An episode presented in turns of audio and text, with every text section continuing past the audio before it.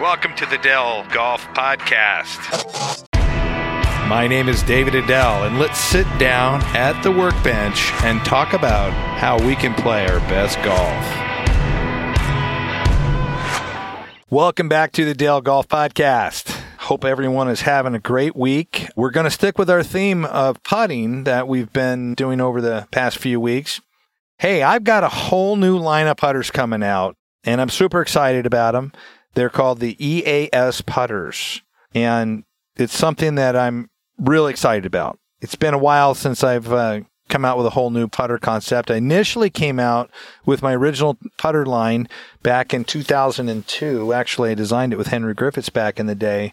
And then, you know, stuck with the pretty traditional scenarios, developed this really amazing putter fitting system with like a billion permutations on it, had six head designs, interchangeable face plates, blah, blah, blah, lots of hosels, really complex scenario, really hard to manufacture more complicated to fit just because there's so many variables in it. And then I boiled it down and I came up with the torque balance concept. And then from the torque balance, I developed the torque balance fitting system, which basically entailed initially three putter heads, which was like a blade, a semi mallety kind of curvy back putter, and then a full mallet. And then we added some other putters in there uh, over the last few years. And I was able to boil that putter system down to more of a double bend neck system, interchangeable line template, all that stuff. Well, I had line template that we could put the lines on the putter with, uh, and then we would mill them into the putter. Kind of a little bit different designs, a little more, I'd say, more uh, basic. You know, for me, it's about the shape. It's not, you know, I'm not here trying to, you know, create this amazing design all the time because it's, you know, I think a lot of times it's form it's the function of the putter, not not necessarily the form as much in the regard of you know having it look sexy. I guess if that was one thing I probably failed at more than anything was, you know, my putters maybe weren't as, you know, cosmetically sexy as what a lot of the other designers were doing because they were trying to they were trying to sell you something based on design not on the on the, what the value of the the form was what the shape was. To me it was about the shape and so that that was really important to me. So designing this time i was like all right now you know, I don't want to fall into the pitfalls of the past of, you know, designing this thing for a putter fitting system and then, you know, you, you build 20 of them and then you're stuck, you know, you either change and scrap 20 fitting systems and redesign based on, off input, or you just kind of go with it saying, yeah, I did a good job. I mean, these, these putters are, you know, the form of the, the putter, the function of the fitting system is phenomenal. And you get stuck kind of because we're small you know we don't have the big bucks. So we, we do things the right way and then you know sometimes it, maybe it isn't as cosmetically appealing to the to the customer or as cosmetically appealing to you know the industry what the industry is doing at the time even though you're cutting edge in, in the fitting process it really does come down to the to the look of the putter and so what i'm really excited about right now is eas is you know, one, it was kind of a collaborative effort uh, between Neil Oster and David Kearsley, uh, who's a, a, designer. He does phenomenal CAD work and, and great designer. And so we were able to collaboratively put together concepts that we learned from the torque balance and we put it into a sexier, better looking putter, in my opinion.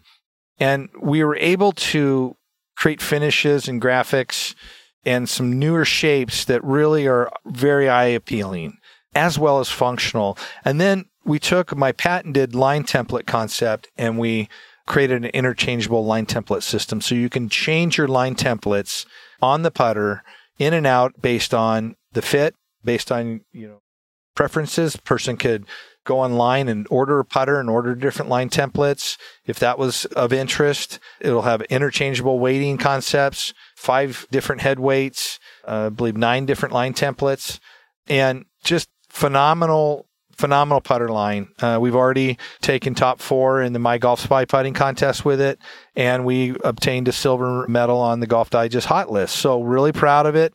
I think it's going to be phenomenal, phenomenal putter line. And it's going to have huge sex appeal out there. It's going to have massive function, which is most important, right? It's got to function. Uh, you know, it can be sexy, but if it doesn't function, you know, what's the point? And, you know, we're super proud of it. It took a long time to get it right. You know, it's not easy building a putter system. It's not easy putting all these concepts together and then making it seamlessly work from one putter to another and have all the weights and have all the function work in the way it should. And boy, we really did that. And I'm, I'm super, super happy with it. I hope you look into it. If you have an existing Edel putter, basically the shapes are the same. So if you have a mallet, you can fit into the mallet with the same line combination. We can build the same exact putter. Offsets will be the same. Weights, everything will be the same. So you could, you know, go and, and pre-order a putter. Uh, they're going to be available June 1. So you can go in and say, Hey, I've already got an Edel. I'm super happy with it. I want the, you know, I had an E1. I want the, I want the mallet version, right? Or I want the blade version or I want the, uh, you know, the E5 version that we have. I mean, E4, excuse me. So there's, there's a lot going on there and, uh, we're going to have fitters getting these systems out by, uh, you know, middle June to July. I hope you look into it go online, take a look at them. You're going to be super surprised how good looking they are, how cool looking they are. So, really proud of it, and uh, hope that gets you a little bit fired up.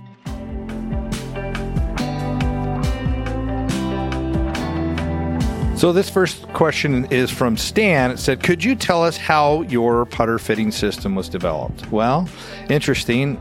We started uh, this project in 19 about 97 with a company called Henry Griffiths. Not many of you people maybe know who Henry Griffiths is, but they were one of the cooler fitting companies in the world, uh, based out of Coeur d'Alene, Idaho. And uh, had a lot of connections with them. I lived in Coeur d'Alene, taught golf there, and so I got to know the, the folks there, Randy Henry and Ross Henry at Henry Griffiths. Then I left and went to Oregon, helped my family out, my family business, and uh, hated it. And I wanted to keep in golf.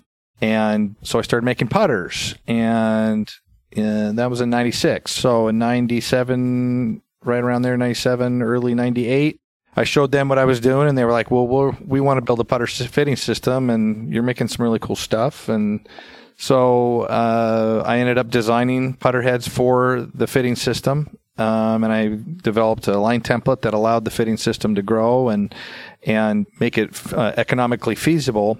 And then I did stuff for Henry Griffiths and kept pestering them, you know, hey, let's keep doing this. And they're like, Dave, you know, we're just going to not really move forward with this project anymore. And so they said, go knock yourself out, go create, go create what you want to create. And, and that's what I did. So in 2002, I developed a interchangeable fitting system that had interchangeable hosels using a proprietary cam system that could cam the hosels in and could cam the faces on. So I had the first removable face fitting system and I coupled it with my line template. So I created more line combinations, more scenarios with that and included counterweighting. And so the first system I created in 2002, my first client was Chuck Cook at Barton Creek. And that was really a fun time. We made this cart that took probably man, it took probably two months to make the cart and all the components for it. And uh, Chuck was my first account, so it was it was a really neat time. I was really proud of the process, and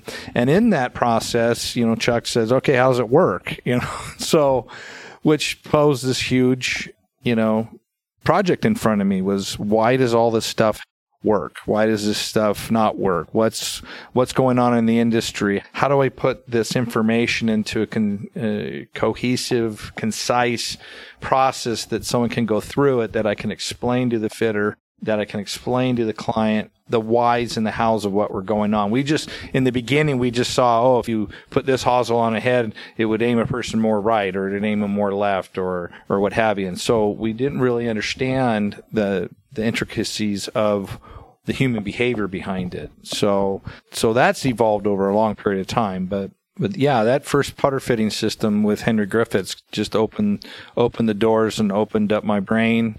And it was, you know, one of the cooler moments in life when you're, you can get two shoulders behind something that you really believe in. Cause putting is what always kind of held me back. So as a player, for me competing at the level I wanted to compete at. So, you know, having this understanding of, of, you know, why I didn't put my best, knowing that I aimed so badly was, you know, I knew that I had this opportunity to help a lot of a lot of players, and I could help a lot of golf professionals in building a, a fitting system that really covered all the bases, didn't leave anything behind. And I think I did that. I'm really proud of it. Hope that answers your question, Stan.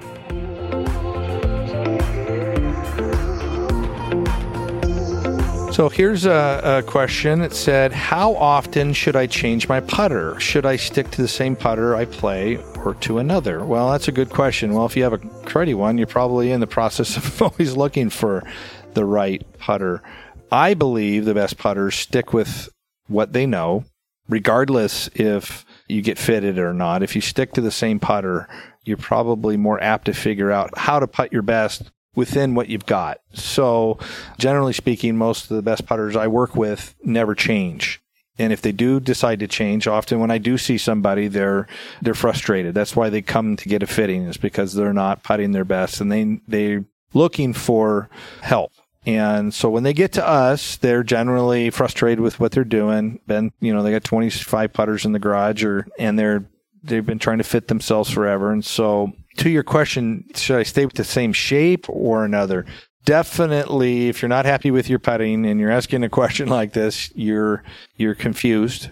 Often we tend to stay with the same shape because we we get into them because we think they look attractive to us and why they look attractive versus a mallet versus a blade that's hard to understand that's a perception of what looks attractive and often those are the norm social norms of putting like oh tiger plays this type of putter or all these players win with this type so i want to identify with that shape more and we're seeing a big breakaway from you know Anser style shapes to to more of these hybridized mallets because that's what we see on TV. So uh, then we get accustomed to that shape. So when it comes to changing your putter, I would only change it for the better and know why maybe I putt well with what I've got. So that's where you know we shoot a laser to a golf ball, put it on a mirror on the putter face, say set up to it. When you think you're aimed, I'll pull the ball away. At six feet, we see where you aim, and you know often a person will come and say, "Oh, I love an Anser style putter," and they aim it you know 18 inches left of the target, and I'm like, so how much do you really like it? You really aim really badly with it, and why? And then you switch to a mallet, and it changes their perception of how they look on the putter, where they're looking on the putter, and they aim it dead straight. And they go, well, I don't necessarily like this shape. And I'm like, well, how do you not like the shape? It aims perfect, right? So shapes are huge. So to answer your question, you know, shapes are where it's at. Hosel offsets are where it's at. Line combinations are where they're at. You know, lines in themselves. You know, lie angle, loft, all those, all these factors are involved with how you aim your putter. And then, you know, your question maybe was more around a shape rather than so it was more about aim in that question. Weight is also a huge part of the whole process too. Why I like a putter and why I don't. So weighting of the putter is is very important to how a putter performs, obviously. How you accelerate it, how you control speed and touch. So, you know, Nicklaus played the same putter for almost his whole career, and then he switched to, you know, the response and won in 86 at the Masters, and then he kind of ended up playing kind of a kind of a little goosenecky blade for a long time. Tigers played the same putter forever. A friend of mine, Stan Utley's, used basically the same putter forever. Crenshaw used the same putter forever. So, you know, I think your better putters have stuck with what they know and they don't, they, they, they move away from it. I remember working with Billy Casper one time and uh, I fit him into a mallet. And right before he was about to say something, I said, Hey, Billy, let me explain because he had an Anser style putter at the time. And I said, uh, this reminds you of your old golf craft. And he said, exactly. And I said, well, you won and you were one of the best putters in the world. You won 50, what, one tournaments or something in your career playing a mallet. And then you, why'd you switch to an Anser style putter? He said, well, that's because everybody was going to it. And I thought I had to. So, you know, it's, it's, uh, you know, once you find what works, stick with it and know why it works and understand it. And I think you'll, you won't want to bounce a lot on putters. I think when Arnold Palmer started bouncing on putters, he lost his ability to putt. And then everybody kept sending him putters and he kept trying all these putters. And I don't think he ever really got into one, one set putter that was just like his old, his old putter that he won everything with back in the day. So, you know, I, maybe I'm not right with that analogy, but I see it all the time. And by the time I see a player, uh, they get to my shop and I'm fitting them, whether they're a tour player or whatever, they're kind of drowning. You know, they're looking for help. They, they don't know what's going on. It's, something's not right. They know something's not right. And, and usually we can fix it through fixing the putter. It's the only thing between you and the, and the ball. So it's the bow. It's not the arrow. The ball is the arrow. The putter's the bow, and uh, we're we are the archer in that scenario. So anyhow, I hope that helps. Thanks for listening to this episode of the Edel Golf Podcast. Make sure you stay tuned for more podcasts coming your way on a regular basis. Subscribe in Apple Podcasts, Spotify, or wherever you listen to podcasts. If you're interested in going through a fitting process and finding the best putter for you, head over to edelgolf.com. Go to the Find a Fitter tab, scroll down, and find a fitter in your state nearby. Find a putter that you know is custom fit for your best performance. That's it for today. We'll see you next time